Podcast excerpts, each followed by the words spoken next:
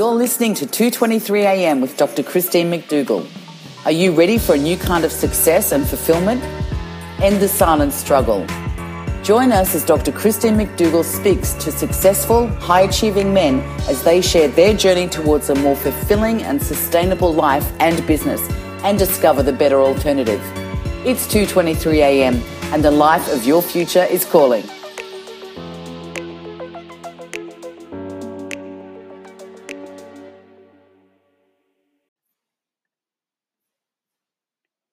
Ordained Zen priest, CEO of Common, husband to Marlene, dad to two girls, today's conversation with Mark Eckhart begins with a question that finds its full answer by the end of the conversation.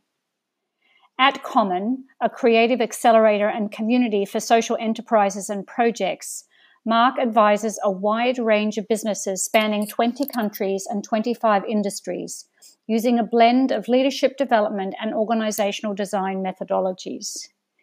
He is the creator of the Maniacal Business Attack, an immersive strategic process that aligns intent with action in the marketplace and has been called on to help senior leadership at brands such as Calvin Klein, Taco Bell, and Warner Brothers to create new approaches to leadership and responsive systems for operating responsibly in complex market conditions. Mark is a classical composer and lover of tractors. He studied Zen Buddhism under the auspices of Bill Yoshin Jordan, abbot of the Santa Monica Zen Center, from 1997 to 2011. He took his first set of priest vows in 2007 and completed his full ordination in 2008. He currently resides in Los Angeles. To learn more about Common, go to common.is. All the links to everything mentioned in this interview can be found in the show notes at 223am.com. Please enjoy this episode. Hello, Mark. Welcome to the podcast. Thank you, Christine. It's good to be here. Very good. So, as you know, this conversation is an exploration of what it means to be a man in today's world, which is a complex world for men and women. I'm going to uh, open with the question: uh, What does it? What does healthy masculinity mean to you? Really? You're going to? Yeah. yeah. You know what? Dive in. Jump in. oh man, so much for the warm up band. Oh my gosh. Um, okay. Take a deep breath. Take a deep breath. Yeah. Healthy masculinity. Yeah. Um, healthy masculinity uh, at, at this point in time uh, looks like turning within, introspection, self examination, and admission Mm-hmm. Admission, that's an interesting word. Yes, um, I knew you were going to go right there. I, I think that without getting too meta, if that's, if that's the right um, word, I, I, just think that for too long, uh, we men have been fortunate enough, and I'm using the word fortunate uh, the phrase fortunate enough intentionally to kind of do an end around on uh, on the work that we need to do. And um, we have survived and thrived um, with you know kind of a singular or lone wolf mentality. And that as uh, we are experiencing out in the world has caught up with us how so? How, how do you see that caught up with us? I'm seeing, I'm going to speak in generalities here, and yes. of course, yeah. I don't have the data to back this up, but I'm just seeing that overall, you know, they're, the majority of uh, the male species, human male species, is just it just has not been not been called on to do the work necessary to really meet the world where it's at and and other humans where they are at in in a way that is is forwarding and so for me masculinity uh, at this point in time is obviously requires that work but it also it all it also carries a thread uh, and uh, a thread of this kind of sadness and grief that's specific to masculinity. Okay, so so can you speak a little bit more about that? Obviously, all from your personal experience around this. Why would sadness and grief be something that arises for you when you look at masculinity for you personally? Uh, I per when I look at masculinity, I, I cannot decouple from you know you could look at climate you could look at economic disparity you can just look at you know day-to-day life and and, and people that pass you by every day and and not feel that somehow some way that you've contributed to the condition that we're in so for example earlier today i was out at at, at costco and i hate costco I, I, I mm-hmm. think it's just it just i you know makes my the skin crawl on the back of my neck. But as I was, um, I was there alone. Usually, I'm there with my wife, and she's dragging me around through the aisles and throwing stuff at me to to put in the basket and to maneuver. So I was there, and I was looking around at the people, and I just saw I saw a lot of beauty, but I saw mm-hmm. more sadness and despair. Mm-hmm. And as as as a man, given the cultural conversation and narratives, it's just hard not to feel or assume some responsibility for that or some or feel some sense of failure. Hmm. do you do you uh, do you sense that this is something that is arising, uh, uh, maybe not in the majority of the population, but this is something that is arising within men to a degree? I think so and I think it's particularly acute for me right now because Christine, we haven't had a chance to talk about this, but uh, about six weeks ago, I was diagnosed with PTS, post-traumatic stress, and you know some folks add the D there for disorder.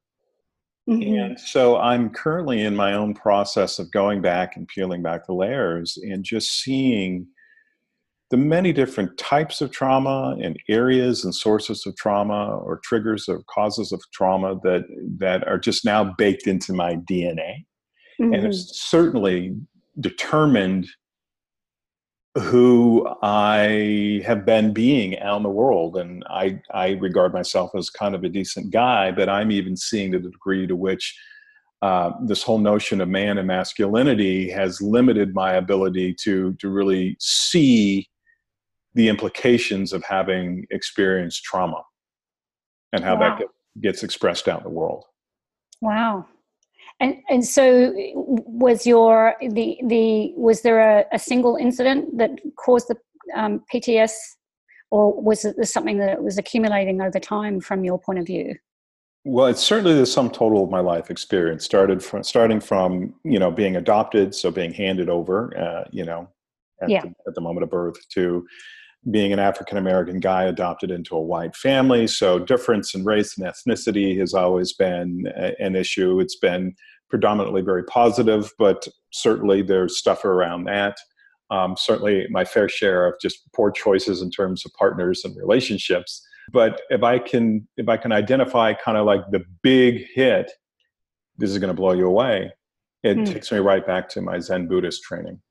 Right. Wow and the thing that's interesting and this is why i'm i think i'm able to speak into what's happening in the world whether it be socially or politically or financially or with climate and environment and ecology and and with a little confidence and a little self-assuredness because the the hits i took at the zen center were baited, uh, based and very much rooted in neo, neoliberal thinking in that whole form of dominant masculinity. Right. So that's why I started by saying that we are at a point where men and masculinity needs to self-reflect. So you're saying that the, that you're being involved with the Zen Buddhist practice and a Zen Buddhist community, that there was some something baked into that that represented the dominant masculine sort of historical thing that's been going on for a very long time that was significant enough to cause you uh, some form of PTS? Yeah, there's a few components, so I'll break Whoa. them out. Yeah, wow. Okay. Zen Buddhist training is inherently very patriarchal. Right. Okay. So, so right there, you you you have it from the beginnings, from the origins. In my particular case, I trained at a Zen center that was led by um, a gentleman who I, I perceived to have had kind of a, a reawakening uh, around who he is and his yeah. values and his belief system, which ultimately uh, are ultra ultra conservative. So I I back in 2000, starting 2008, uh, when Obama was elected, all the way you know until shutting down the Zen Center, I got a like an early dose of what we're going through, at least here in the U.S. and certainly mm-hmm. in other other parts of Europe, and it is patriarchal, patriarchal and masculine, um, the masculinity run amok. Mm-hmm. Yeah. So, going to the larger global context of this, do you see that? Because when I look at it, I, I go, I, I actually have hope for because I see it as uh, usually before the the the light comes through, there is the most darkness. and so I look at the what's going on in the world and and just the displays of blatant dominant patriarchal systems and i go well this is this is what it's doing is it's causing an uprising of people going we can't keep doing this anymore and people who may have been silent for a long time are stepping up and speaking and so i look at it and go I believe this is the last vestiges of it. Do, do you have a similar sort of experience, or do you think that we're going to be hanging in this space for a little longer? Um, I, I, think we're certainly going to be in the space for a little longer, but I'm not a, a doomsdayer. I I think that I, I, just think we're going to have to come to terms with, with, with some of this stuff or enough of this stuff. I mean, there's really no no option. You know, the resources aren't there. I mean, it's just not possible. This isn't sustainable. So I think that that we will see more and more men kind of forced into this self inquiry around, um, and specifically about their masculinity, because they're going to be forced to approach life differently, just for survival, for very yeah. simple, basic survival reasons. Yeah, yeah, yeah. It, uh, nature has a good way of doing that to us. Boy, does it. She? going, well, you guys think that you're smarter than me, but I'm going to just do a storm thing and then you'll figure out who's got power here. Yeah, yeah. yeah. Yeah i think very naturally we're going to see things you know structures and the way people convene and the way people work together and survive together shifting. And you know I, again i don't mean to be negative and a doomsayer here but if you just look at the you know the the rise in you know you know global temperature you know we're we're not going to stay below that that 4%. We're going to go above that 4%. And hmm. coastal mm. regions are going to be affected. You know, you know, there's going to be hotter temperatures inland and things like that. And that's going to disrupt economies. That's going to, you know, just raise a whole set of questions and present a whole set of new kinds of needs that will force uh, uh, and require and will call for another expression of masculinity. Right. that hopefully doesn't look like the handmaid's tale. Exactly. Yeah. Yes, fingers crossed there. Yeah, which I can't watch because it would just upset me too much. uh, yeah. I, I, really can't.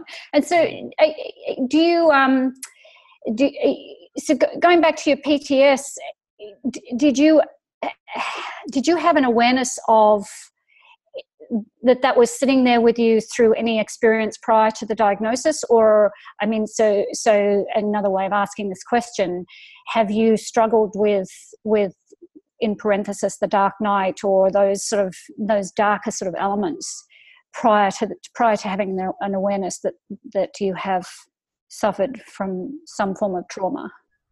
I have experienced um, you know depression. So yes. that is in my history.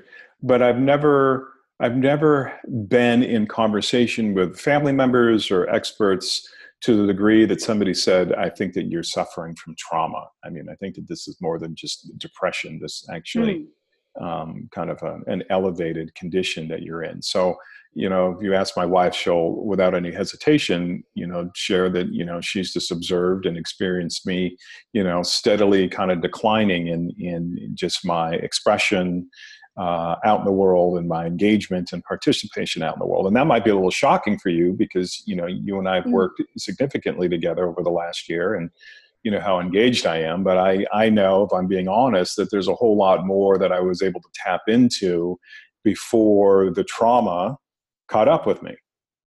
Right, right. And so, so what are what are you doing to to manage, move through, um, confront, if anything, the, the, trauma? I am in therapy. I'm okay. working with a trauma uh, therapist, an expert. Uh, you know, we are in a very meticulous way peeling back the layers and going back in and doing the work in order to kind of cut off or Cotter, the open mm-hmm. traumas. Uh, and I most recently met um, uh, a semi-retired uh, psychiatrist, you know, MD, by the name of Mark Goulston, who happens to be a renowned suicide expert. Now, I, I want to be very clear. I'm, I'm, I'm, not about to off myself. I'm not going to jump mm-hmm. off of a cliff here. Right. But in, in you know, just through serendipity, uh, I, I met him and, and, and started to form a relationship with him. And he's passed on a couple of really, really powerful podcasts. One of which was an interview uh, where he was being interviewed, and the other was him interviewing another pastor but uh, you know dr goulston's just said a couple of things in his explanation of his work with people who were suicidal. And yes. and he unpacked the word despair. Yes. You know and and he kind of reframed it as an unpairing with life. Yes. That's a very very powerful positioning of despair. Yeah. And when yeah. i heard that you know when the the the uselessness the hopelessness the helplessness the meaningless the it's not worth it in in the context of, of, of that definition or reframing, it was so so powerful, and I could see how my trauma has certainly been a limiting factor in my ability to be paired with myself first and with other people and, and the world. And if there was ever a time for us to um, pair ourselves or to be paired or to be in relationship, it's now and so when i'm talking about this this emerging version of masculinity it's the ability to actually be paired and in relationship present and fully responsive to what's going on and the implications of certain activities and behavior sets and patterns Yes, very nicely said. So I'll make sure that uh, we put the two podcasts that you mentioned in the in the show notes. If if you can help me with that, that would be yeah. great. Yeah, I'll, yeah. Send, I'll send you the link for sure. Very good. And so on this on this sort of topic as well, uh, because I, it's very evident that there is a higher degree of suicide that is occurring at the moment, and uh, I was listening to some Australian statistics yesterday. Seventy-five percent are male, um, and in Australia, they're largely the rural so the farmers, the rural people, and I have clients that I work with who are fifth generation farmers, and and and I know what what happens in the rural rural parts of Australia. And I'm actually I'm actually about to publish a piece. I've been sitting on it for a while because it's somewhat controversial. But uh, looking at suicide as the canary in the gold mine because the reason that farmers are suiciding in such high numbers is because the economic conditions under which they've been born and raised, often generationally, no longer support them. And then, of course, they have to deal with climate. So, so an example is that if you have a, um, a property and you have 70% of the equity in that property and the bank has 30, that is not considered viable, and the banks are hounding you every single day. On top of that, add un, uh, uncertain climate factors to that. And so you are constantly living at the threat of losing, losing everything. And you can look at that and go, okay, so uh, they're the conditions in which people are going, I, I don't see a way through this. It comes back to your hopelessness and, and helplessness and all of that sort of stuff. And so part of what I'm putting out in, in, in my thinking is that a large part of the, the rise in suicide is actually our warning system, that the systems that are supporting humanity are really failing. And it's not necessarily mental health, it's actually just because people can't pay their bills or mm-hmm. people can't they can't they can't see a way out of the insurmountableness of and there is obviously um, uh, mental health issues that go with this. I'm not disqualifying that but yeah so i just see this as a rising a rising sign of of and, and on top of that which is one of the reasons why i wanted to start this podcast was the numbers are higher in men and this points to the unspoken pieces of of masculinity, which is the inherent uh, belief that men should be the providers. And this is not just something, this is culturally conditioned. It's not just something that you're told you should be the provider. It's actually, if you're, if you're not a good provider, then are you a good man? You know, there's the question. Mm-hmm. And, and so, um, yeah, so there, there are some of the things that I'm, I'm, I'm experiencing looking at this, this subject uh, it's just so so important. So, is, is, there anything that you want to sort of resp- that wasn't a question, obviously, but respond to that? What I've just said. I, well, it's it's very powerful, and uh, it's just so interesting that you're you've been poking around in the world of farms and farmers. Um, you know, for for Common's work, I've been kind of looking at the way farmers have responded to um, vulnerability and volatility through you know cooperative action or collective resil- resilience is the word or phrase I'm using to describe it. And so to hear that even even for those smart communities that come together and really work as neighbors and, and as a community, that the suicide rates are still quite high. I mean, I yeah, I I I, I get it. I get it. And I, I like this the notion of you know the canary in the coal mine because when people do not see options and, and couple that with the inability to bear more pain what do they do?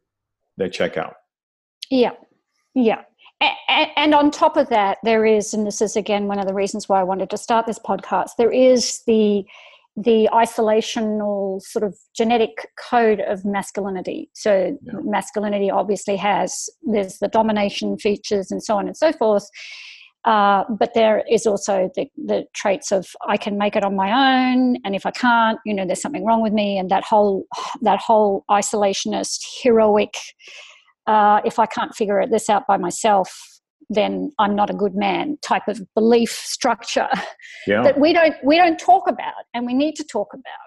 Yeah. Well, if you just kind of if we just pretend, you know, and throw ourselves down the road a little bit by several years and things look very different and um, you know it's it's it's a requirement that that we are working more collectively it just raises the question based on what you just shared like what is the role of men in that? And how how do men get acknowledged and appreciated if they're not necessarily going to be in the role of going out and you know slaying the lion and bringing the lion back? Yes. And and that's the, that's the conversation that i believe is so important because with the rise of feminism which obviously needed to happen and uh, and and with the natural sort of predilection of women to sit down around a table and talk about everything and anything, uh, right down to the bare bones of emotions and so on, and that's just a natural thing, which is not so natural, not so common in men, as I understand it. Uh, we have not had these conversations about what is the uh, uh, we haven't created a space for there to be. What does the future of the male female relationship look like? What does the future roles of women and men together look like? And so it's it's kind of this massive question mark that's just not being identified which i just feel is is a loss for young men. How do they navigate that? Yes. Yes yeah. So, so what would you see? I mean, what what you, what would you see as as a, a really lovely possibility in the future? Um, I, I, I don't have granular clarity around that, so I'm going to give you a 35 foot answer or response. I think it begins with relinquishing power or the assumed right to power. Right. I think it begins there. And I don't know what it could look like or what it will look like or would look like after that. But that feels like the first step. And, and that's something I'm, you know, working towards with, with, with Common, you know, as we move into our next phase. Um, you know, again, our work together the last year, the last year was very informative. Learned a lot, and even though we didn't necessarily attain the the goal, um, there's a lot of gold, a lot of golden nuggets to, to pull from, and and so mm-hmm. one of the one of those is me relinquishing more and more power. So it's this is an interesting topic, and and this uh, um, I will be releasing um, a podcast um, with Adam Jacoby, who discusses power in a way that I've never come across it. Uh, but I was also listening to um, Bonnitta Roy speaking about power, and she was saying power is who gets to move what. And then she was defining it and this is this is because we have our own power inside you know that, that that's a different subject matter and something that i believe has been overused empowered etc etc but who gets to move what? And then within that is it's skills and resources over needs and wants mm-hmm. is how she's broken it down and i and i think that's a really lovely uh, little model to look at and hold hold because power in its in its own self isn't a bad thing. It's it's it is that statement that I think we need to dust off and bring out from the darkness, which is power corrupts and absolute power corrupts absolutely. so true. So I was true. thinking that yesterday. I was thinking we need to get that out from from under the under it's stored in the closet. We need to pull it out and put it in the light and have that have that story be told again yeah, yeah. Uh, what yeah. what occurred to me though was you know the many times you've spoken to you know one's value and the different forms of value or you know in another context we're referring to it as capital and you know there's i think there's an important distinction to me to be made between one's innate god-given power ability um, yes. versus assumed or taken. And and i just think a lot of um, you know our inherited dna and narrative just assumes that men are are to take power. Yes. Yeah uh, yes and and this is uh, so it's it is actually one of the questions that i have here on my list of possible questions. What does power mean to you? And how how comfortable are you with power? And how do you see it uh, supporting a, f- a future that you want? It's a great question. Uh, the the uh, it's such a good question. My mind just went totally blank.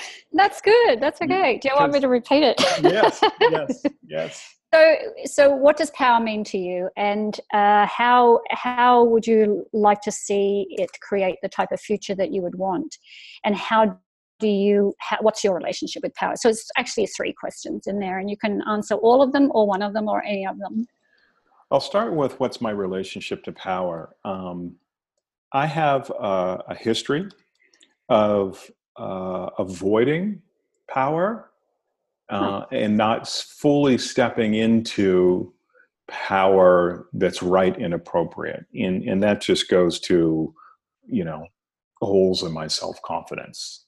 I'm not one of these men or human beings and people out in the world who walk around with this constant sense of confidence and capability and know-how. I I tend to find um, those moments, or tend to drop into power only by engaging with people. So that kind of limited self-narrative um, based on insufficiency only really fully drops away unless I'm fully engaged with people or in, in, in activity. Mm-hmm.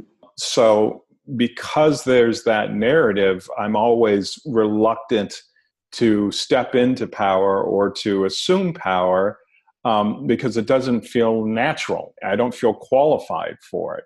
And so I'm always kind of amazed that there are people out in the world that just, oh, yeah, you know, this is who I am, and boom, without any second thought so it's it's and this is just something new that i'm starting to see you know i've always for whatever reason been um, ended up in in leadership roles or roles that have uh, you know significant um, power uh, bonded or associated with them, but it's never felt natural as a concept. Only, only as kind of an absolute activity does it feel real and trustworthy. Does that make any sense? Yeah. So there's a couple of things just before we jump off that that particular part of the question. Uh, qualified for it, uh, which I found was an interesting reference, and they don't feel qualified for it.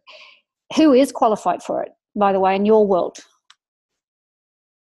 Well, from the outside looking in, you know, I'll, I'll just use Barack Obama. I mean, yeah. he, he seemed very naturally wired for power and authority. But again, that's that's an outsider's perspective. Yeah, yeah, yeah. It's interesting. It's interesting because if if you look at someone like Barack Obama, I would go his his and I don't know him either. So both you and I are speaking uh, yeah. about someone um, from that place. But it, it seemed to me that he, it, not only was it a natural expression, it was literally, it was just him being him. Yeah. Uh, it, it, there wasn't a, uh, it, it, it wasn't a horse that had bolted. that needed someone to put the reins on. So it wasn't this crazy, wild, egoic maniac. Yeah. Uh, and it, it and it and it also wasn't um, entirely contained either. It was just this natural expression. To me, that is power. Is being fully who you are. Uh, and and not actually staying silent or um, uh, presenting a part of yourself partially to the world. It's it's a quality of wholeness is what I see power in it in our expression as individuals, and uh, and and so the other piece of this that I was looking at was that you said trustworthy. Mm-hmm. Um, and, and I guess this is also potentially a dilemma for men, and I wonder if you relate to this, which is because men uh, uh have a higher degree of physicality than women. we know that. Not arguing with that, and it is general, but it's fairly fairly common. Then to to be fully in your power and or to move to rage and anger could also mean doing harm. And so there can be we, there can be a, a self limiter on that because to discover the full scope of power moving to rage and anger could actually be something that's terrifying if we haven't looked at how it might harm people. Man you had to go there didn't you? Um, this is this is an important topic or area of discussion. And I'm going to add in the layer of race here and being right. an African American man. Right. Starting as uh, just a man. Yeah. I think it is fair to assume, and it's fair to say, that the majority of men out there in the world do suppress anger and rage. Now, through media and communications, you know reporting and journalism we we also see a pretty pretty healthy dose and amount of of that stuff um, kind of sprayed about in in very harmful and destructive manners. But i think that to be a man particularly in this point in time you are just you have no option but to kind of sit on your own anger and rage. As a black man yeah I certainly have my fair share of that, um, mm. given just the way our world regards people of color. And in the last year in particular, I've become more and more aware of the effects and the implications of my skin, specifically yeah. around the way people are, are interacting with me or choose not to interact with me. It's unfortunately with our current administration in the United States I'm I'm able and willing to say that people have been given license to interact with me in ways that I've never experienced. I've had people yell at me uh, out of their car window uh, within my neighborhood, you know, within two to three blocks away from my home, saying, "Hey, Negro, you don't belong here. Get out." I've been pulled over, you know, in the last couple of months. Um, uh, yeah, I put been been pulled over to the curb in my car in the last couple of months on a phone call and had the police called, the private security companies called. I was in Malibu recently and uh, pulled over on a side street, wide open field, and, and within the period of five minutes of being on the phone call I was on, four people approached me and inquired why I was there. Mm. I mean, that's just the tip of the iceberg. I'm kind of the golden boy in the sense that I haven't dealt with the harsh stuff. But there's nowhere, and I've yet to meet many people who could handle a full expression, a safe and, and appropriate but full expression of my anger or my rage. Right. Yeah. So you're speaking. You're speaking to a a dormant volcano, really, essentially, that is is uh, uh, well, it's not really dormant anymore. it doesn't sound like it sounds like it's there's rumbles there's rumbles in the volcano, and and add you, take you, and multiply that by I don't know way too many people, not just in the United States, but all around the world, and we have that's what that's what we're facing. We've got uh, I mean, I've been talking about the potential of a civil war in the United States for a number of years, but we've got that potential everywhere. We've got that potential of just people just going rogue. Yeah. And and so it raises the question of of finding healthy pathways to channel that, uh, to to to to take that rage and anger and transmute it in a way that is both positive but also allows it to flow without doing destruction to things that matter to us. Yeah. Yeah. so is that something that you've considered? Have you considered installing a a, um, a boxing whatever or you know something like that I, I, I haven't but you're i think you're spot on i think you know activity particularly physical activity is is is a good release valve for, for that um, but also being in relationship with other men which is something that um, I, am now consciously and actively pursuing. You know, Philip Folsom, who is part of the common community, and you know, he's a cultural anthropologist and you know somebody who's an expert in you know trauma and and things like that. He's he's uh, you know taking on a more and more important role in in, in my life it's the isolation that that and the lack of movement that ultimately keeps things kind of bottled up yeah. And so so yes because because anger and rage is an energy and energy flows. And so if you're containing it if you're keeping it stuck uh, dammed up then it then there, it only has one way to go which is to become the volcano that just and and that'll explode on a time frame that is not your own. Yeah. When that happens. So to keep it moving is really important. And i'd love to, to now look at this uh, because that's another one of the questions that i have is is conversations with other men and and communities with other men and so on. Is that something that you it sounds like you're cultivating now. Have you cultivated communities of of men where uh, you, you there is the opportunity and the openness to talk about everything? Yeah, fortunately, um, throughout my entire adult life, there have been men who were friends and men who were mentors where I have had that level of relationship and that right. level of trust.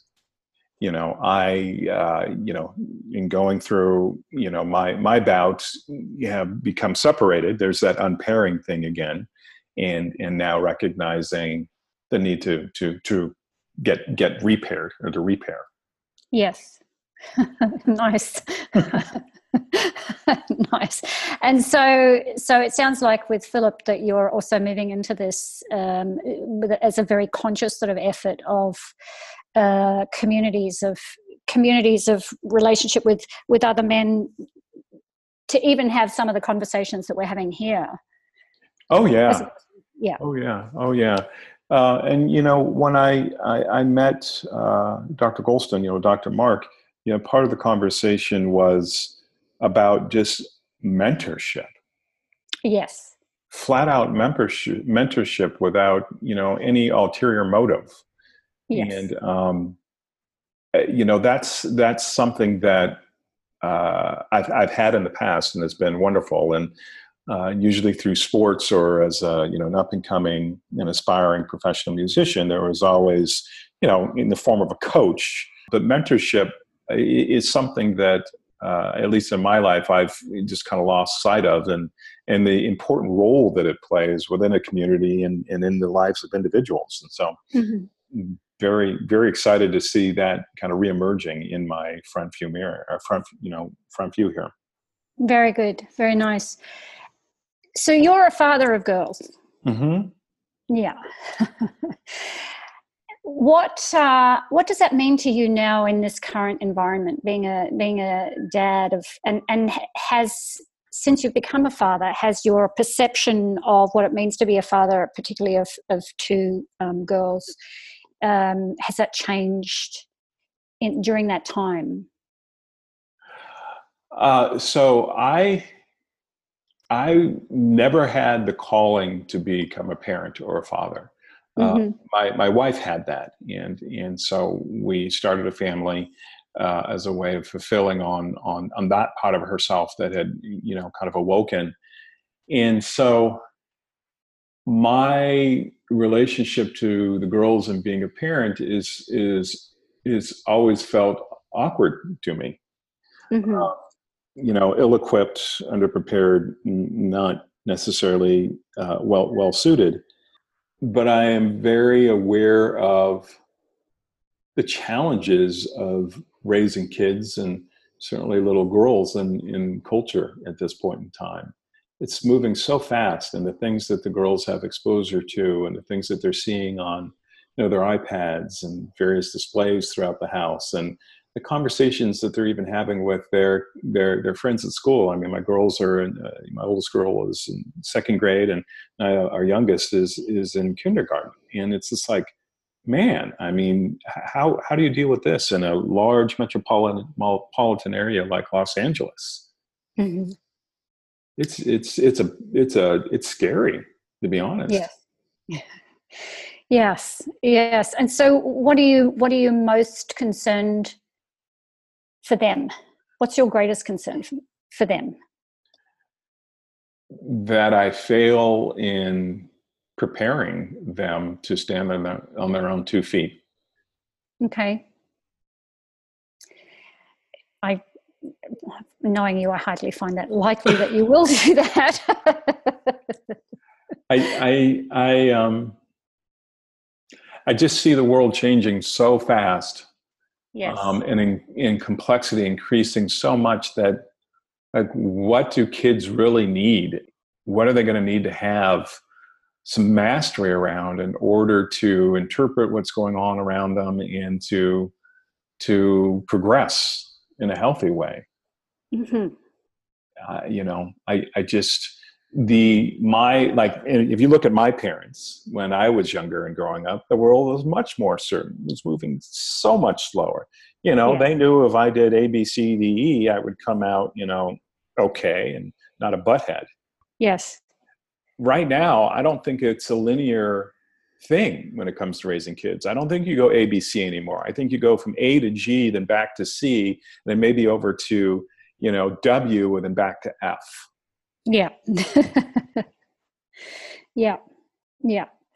Yeah, it is. It, is a very, very um, un, uncertain world, and I don't think any of us have the map, which is why, uh, which is also where a lot of the anxiety and a lot of the the potential for human frailty, breakdown, and so on arises. I, I saw, um, I read an article by Yuval Harari uh, yesterday or the day before, the, the author of *Sapiens*, and uh, he was going, he was saying that the thing that we need to train the most is the interior, yeah. the emotional resilience, and and our self awareness, and our capacity to be flexible, and to uh, because we'll be needing to maintain multiple careers, etc., etc., and the likelihood of your girls living for another 100 years, which means that we're looking at 2118, which blows my mind when we think about that. Uh, and I'm, I want to tell that story way more because I want people to start thinking about that. Yeah. I want people to start thinking that their kids are going to live until 2118 at minimum. And what are we doing about that? Mm-hmm. will, we, will we have a world that we, where, that will be habitable for them and uh, nurturing and nourishing for them at that time. So, yeah, it's a very dicey area. it, it, just opens up the question you know what is it you know what what will one need to be equipped with in order to be happy and content with their life and and how they're living their life it's just a, it's a really fascinating thing and and you know again i Uh, no parent really knows. I, you said that. I'll just kind of echo it. It's i think often just the simple the really simple things. Treat others t- treat other people with respect. Treat yourself with respect. Be kind. Tell the truth. Yeah. Clean up after yourself yeah. all of that sort of stuff. Yeah. Go- goes a long way. Yeah. It, you, you, know you, you you touch on something that's fascinating because every characteristic every quality that you just listed there that's that's baked into children. I mean it's it's there from the beginning. You know my daughter amelia she is just extraordinary in her sensitivity her willingness to you know tell the truth and be honest and eh, she's just just extraordinary. And and it will be fascinating just to see how life kind of takes all of that and and and, and shapes it. And I, I think resilience is as i've learned especially as of late you know resilience is really really a key issue and and um, maintaining that and, and bolstering that and you know strengthening that is is is really kind of the springboard to you know thriving. Yeah and there's there is the other side of that which of course is occurring in parenting these days and jonathan haidt's just published a book about this on coddling how uh, i don't know when when you were a kid but when i was a kid i remember that from the day i started school uh, we we got ourselves to school and yeah. we got ourselves to school whether it was raining it didn't matter what the weather was you either walk or ride your bike or somehow you get to school yeah. and uh, and and we weren't allowed inside until five o'clock in the afternoon it didn't matter what the weather was like there was it was outdoors and it was tree climbing and it was breaking arms and it was all of those things that uh, just it, it, was just accepted. But the, the preciousness of children these days, I think, and and the, the coddling, and it, it, it's going to it's going to be a, a a snake that bites its own tail. That's that doesn't build resilience. it's interesting that you've got that going on in Australia. I mean, we certainly see it here, and you know, at school and, and things like that. And I, I had the same, you know, childhood and raising than you did. You know, we were at least out on the weekends all day and would get back in time, um, you know, for dinner just to make sure we didn't get grounded and couldn't go out the next day. Yes. Um, but in Los Angeles, you know, our kids aren't afforded that kind of experience. And to the extent where Melina, you know, my wife has said on several occasions that just be great to be able to spend more time in Denmark because we're in Denmark, the, the contrast is shocking. Like the girls, just because of the culture there and just because of the way people regard children and family, they're just given a lot more freedom and autonomy. And you see it in the way our girls hold themselves and carry yes. themselves. Yeah. It's, it's fascinating. Yes. So I'm just going to circle back to when you were a kid. Can you, re- uh, first of all, your relationship with vulnerability? Do you My have anything to say about that? Yeah, have anything to say about that? I would say that I have been reasonably, probably uh, above average in terms of willingness to be vulnerable. You know, recent discoveries, PTS, suggest that you know that quality is diminished at the moment. Mm-hmm. It's it's not where it used to be. You know, and that's because I'm you know constantly in a mode of you know protecting myself and staying safe. So you know, if, if that's kind of the, the mo at the moment, it's you're not going to be as vulnerable uh, yes. as as you might be naturally wired to to be. Yes. Yes. And so do you remember when you were a child if having a sense of any part of that vulnerability emotional quality uh, being asked to shut down? I don't. You um, don't? Nice. I, I don't I, my experience speaking to uh, my relationship with my mother is that I could go to my mother uh, and share anything and talk about anything with her. Mm-hmm. Um, I never, I don't recall being shut down. Now there were certainly things that you know my folks weren't weren't going to discuss with me that probably yeah. were not age appropriate. But I don't ever being, I don't recall. And as I'm kind of just checking with my body, I, there's not, not a part of me that ever feels like I had to stop being vulnerable at any point. Right. Well, lucky. Very nice. uh, and so, what about shame? Where does mm-hmm. shame sort of sit with you? Oh, shame. Oh, shame. Oh, shame. Well, I'm exploring shame a lot right now. And yeah. the that's something that naturally arises when you experience yourself not as capable, um, not as open, or to say it another way, more cautious than you would like to be or that you have, have been historically.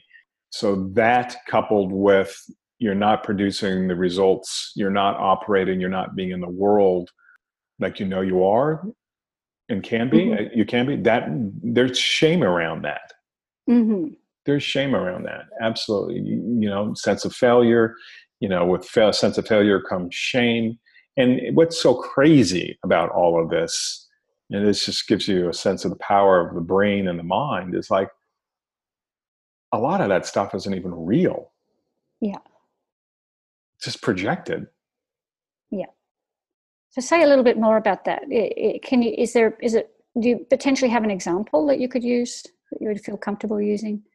Well, I, I just start at the top. I'm not a failure of a human being. Yeah. Right. Very good. I'm glad you know that. yeah. But, yeah.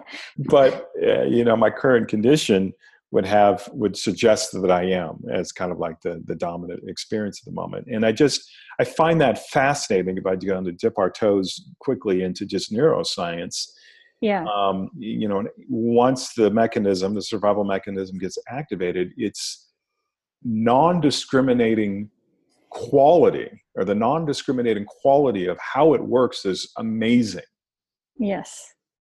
You know, you know take a take a trigger event that initiated a mechanism that looks completely like different from something that's happening present time the brain doesn't make that distinction. No. If it just senses or even slightly perceives similarity in threat it just takes you out. Yeah. Yeah. And and I think there's a whole lot around like you know people use the phrase you know you've got to got to you've got to be present you've got to be fully conscious I think they use that in a rather reckless manner. Like they, a lot of people don't even understand what, we're, what they're saying when those words come out of their mouth. And hopefully, I mm. just captured it with what I what I just said prior to that little short, brief rant. You know, it's it's it's you know not being conscious is a function of the survival mechanism in in in gear. Yes. Yes. It's not some yes. enlightened state. Consciousness is not an enlightened state that you can get to. It's not Parnassus. It's not the top of the mountain.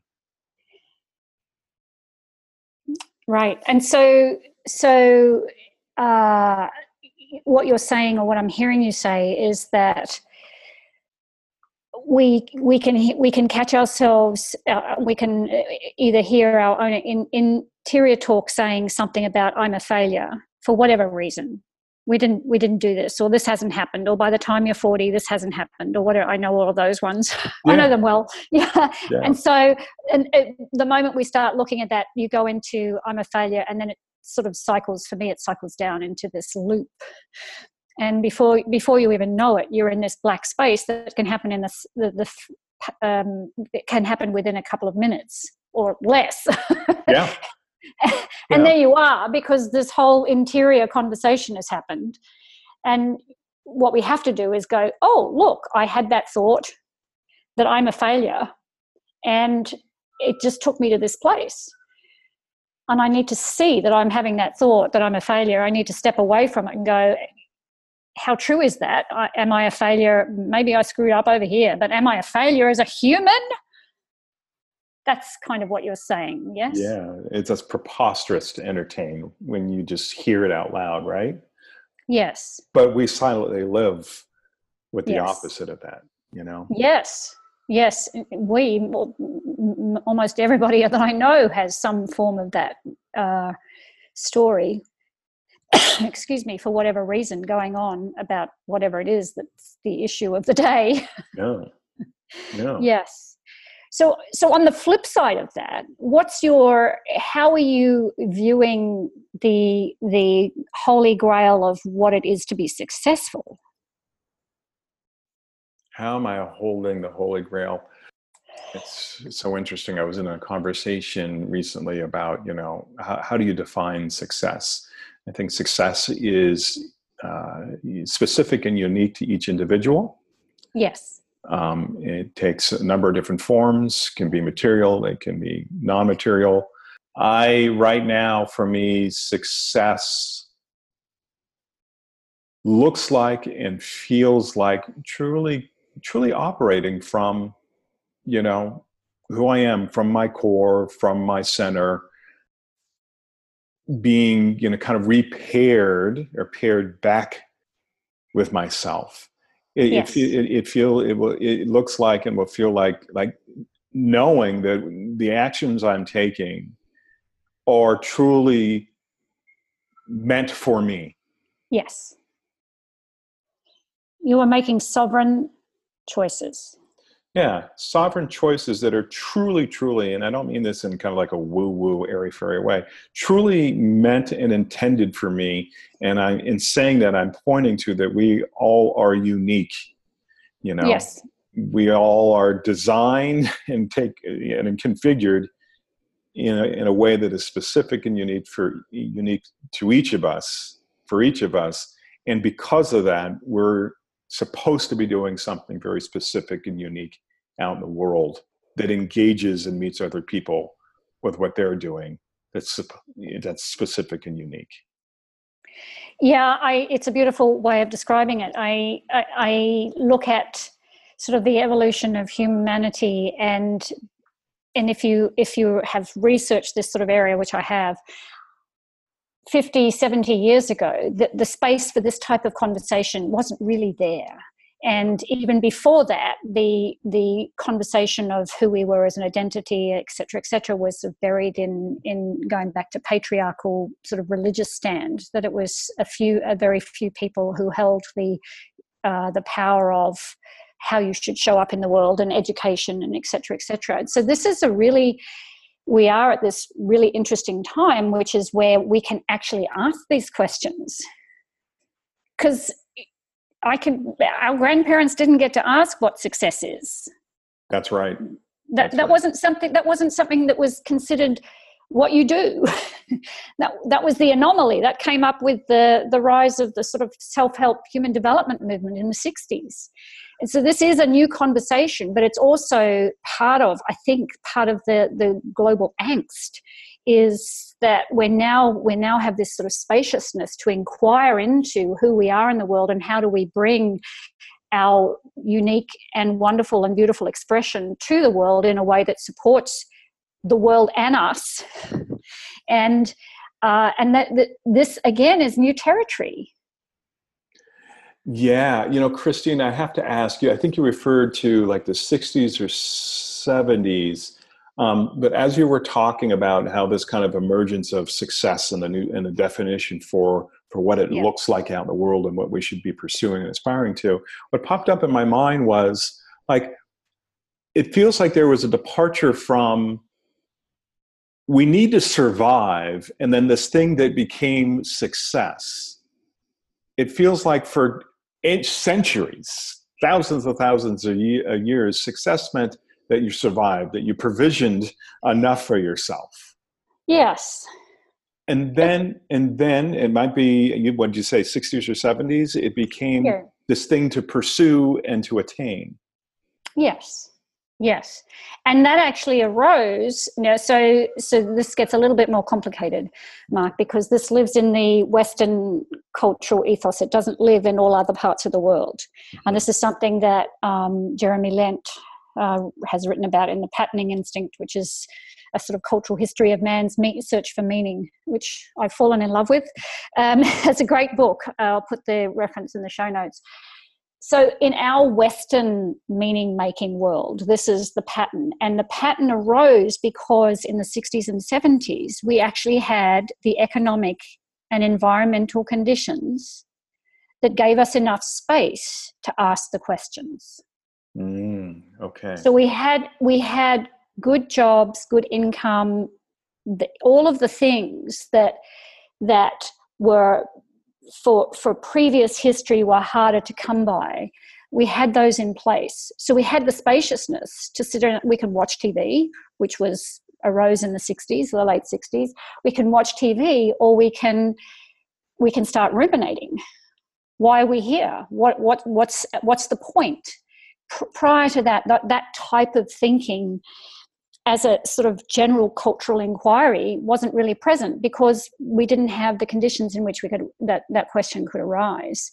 And so so it's so interesting that it's where it is right now and yet we're in this deterioration of environmental conditions.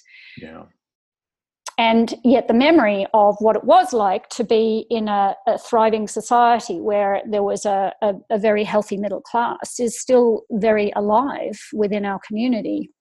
And so it's all of this sort of cultural we're in the cultural trade winds of multiple influencing going on and we're caught in that.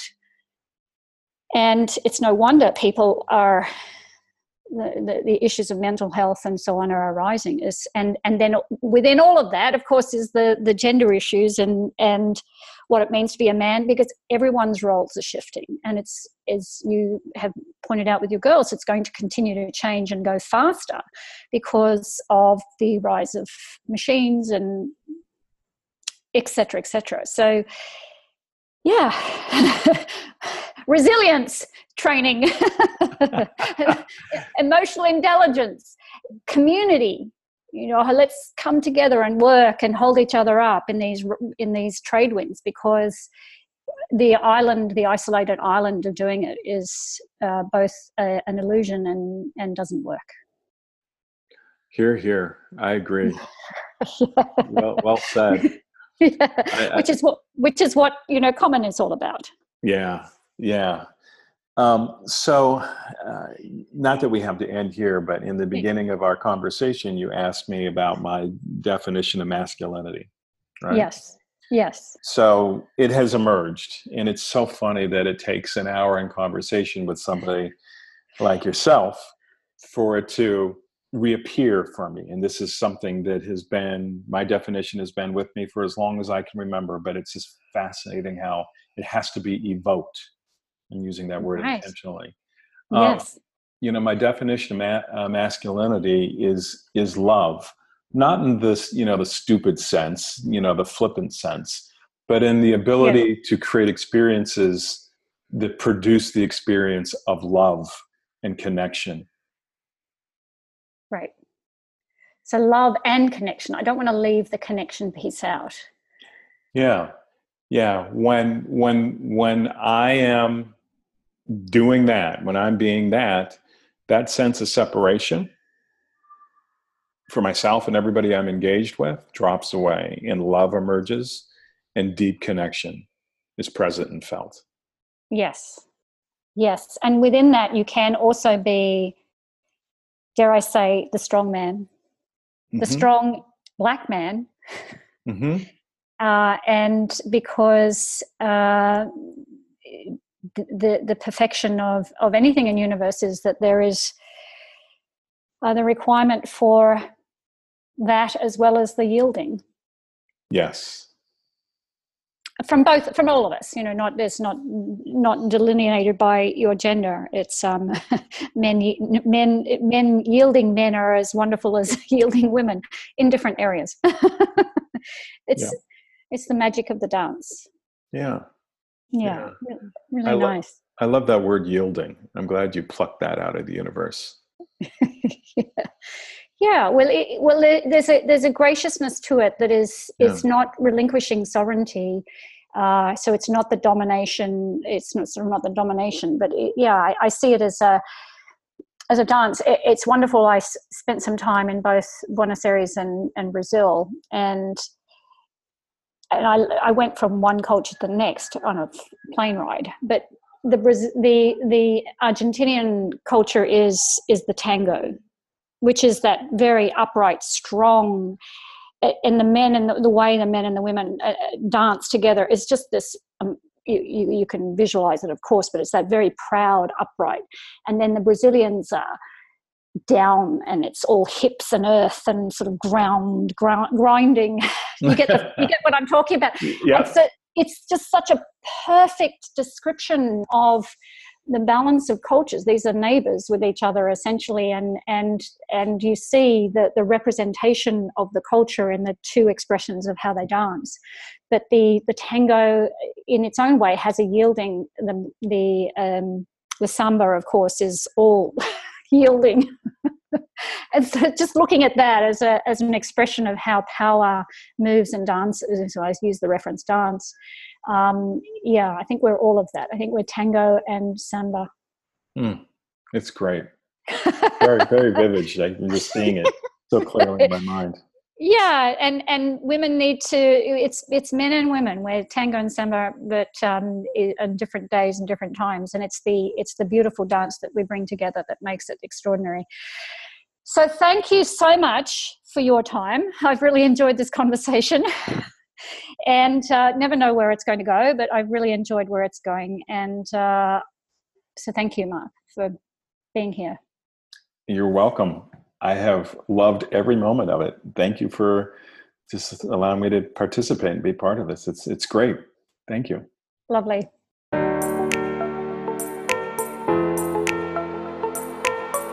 To listen to more of these conversations and access the show notes, visit 223am.com. That's the number two, the number two, the number three am.com and experience a whole new kind of success and fulfillment. If you've got what it takes, experience a session directly with Dr. Christine McDougall. Visit 223am.com and apply now. Thanks for listening.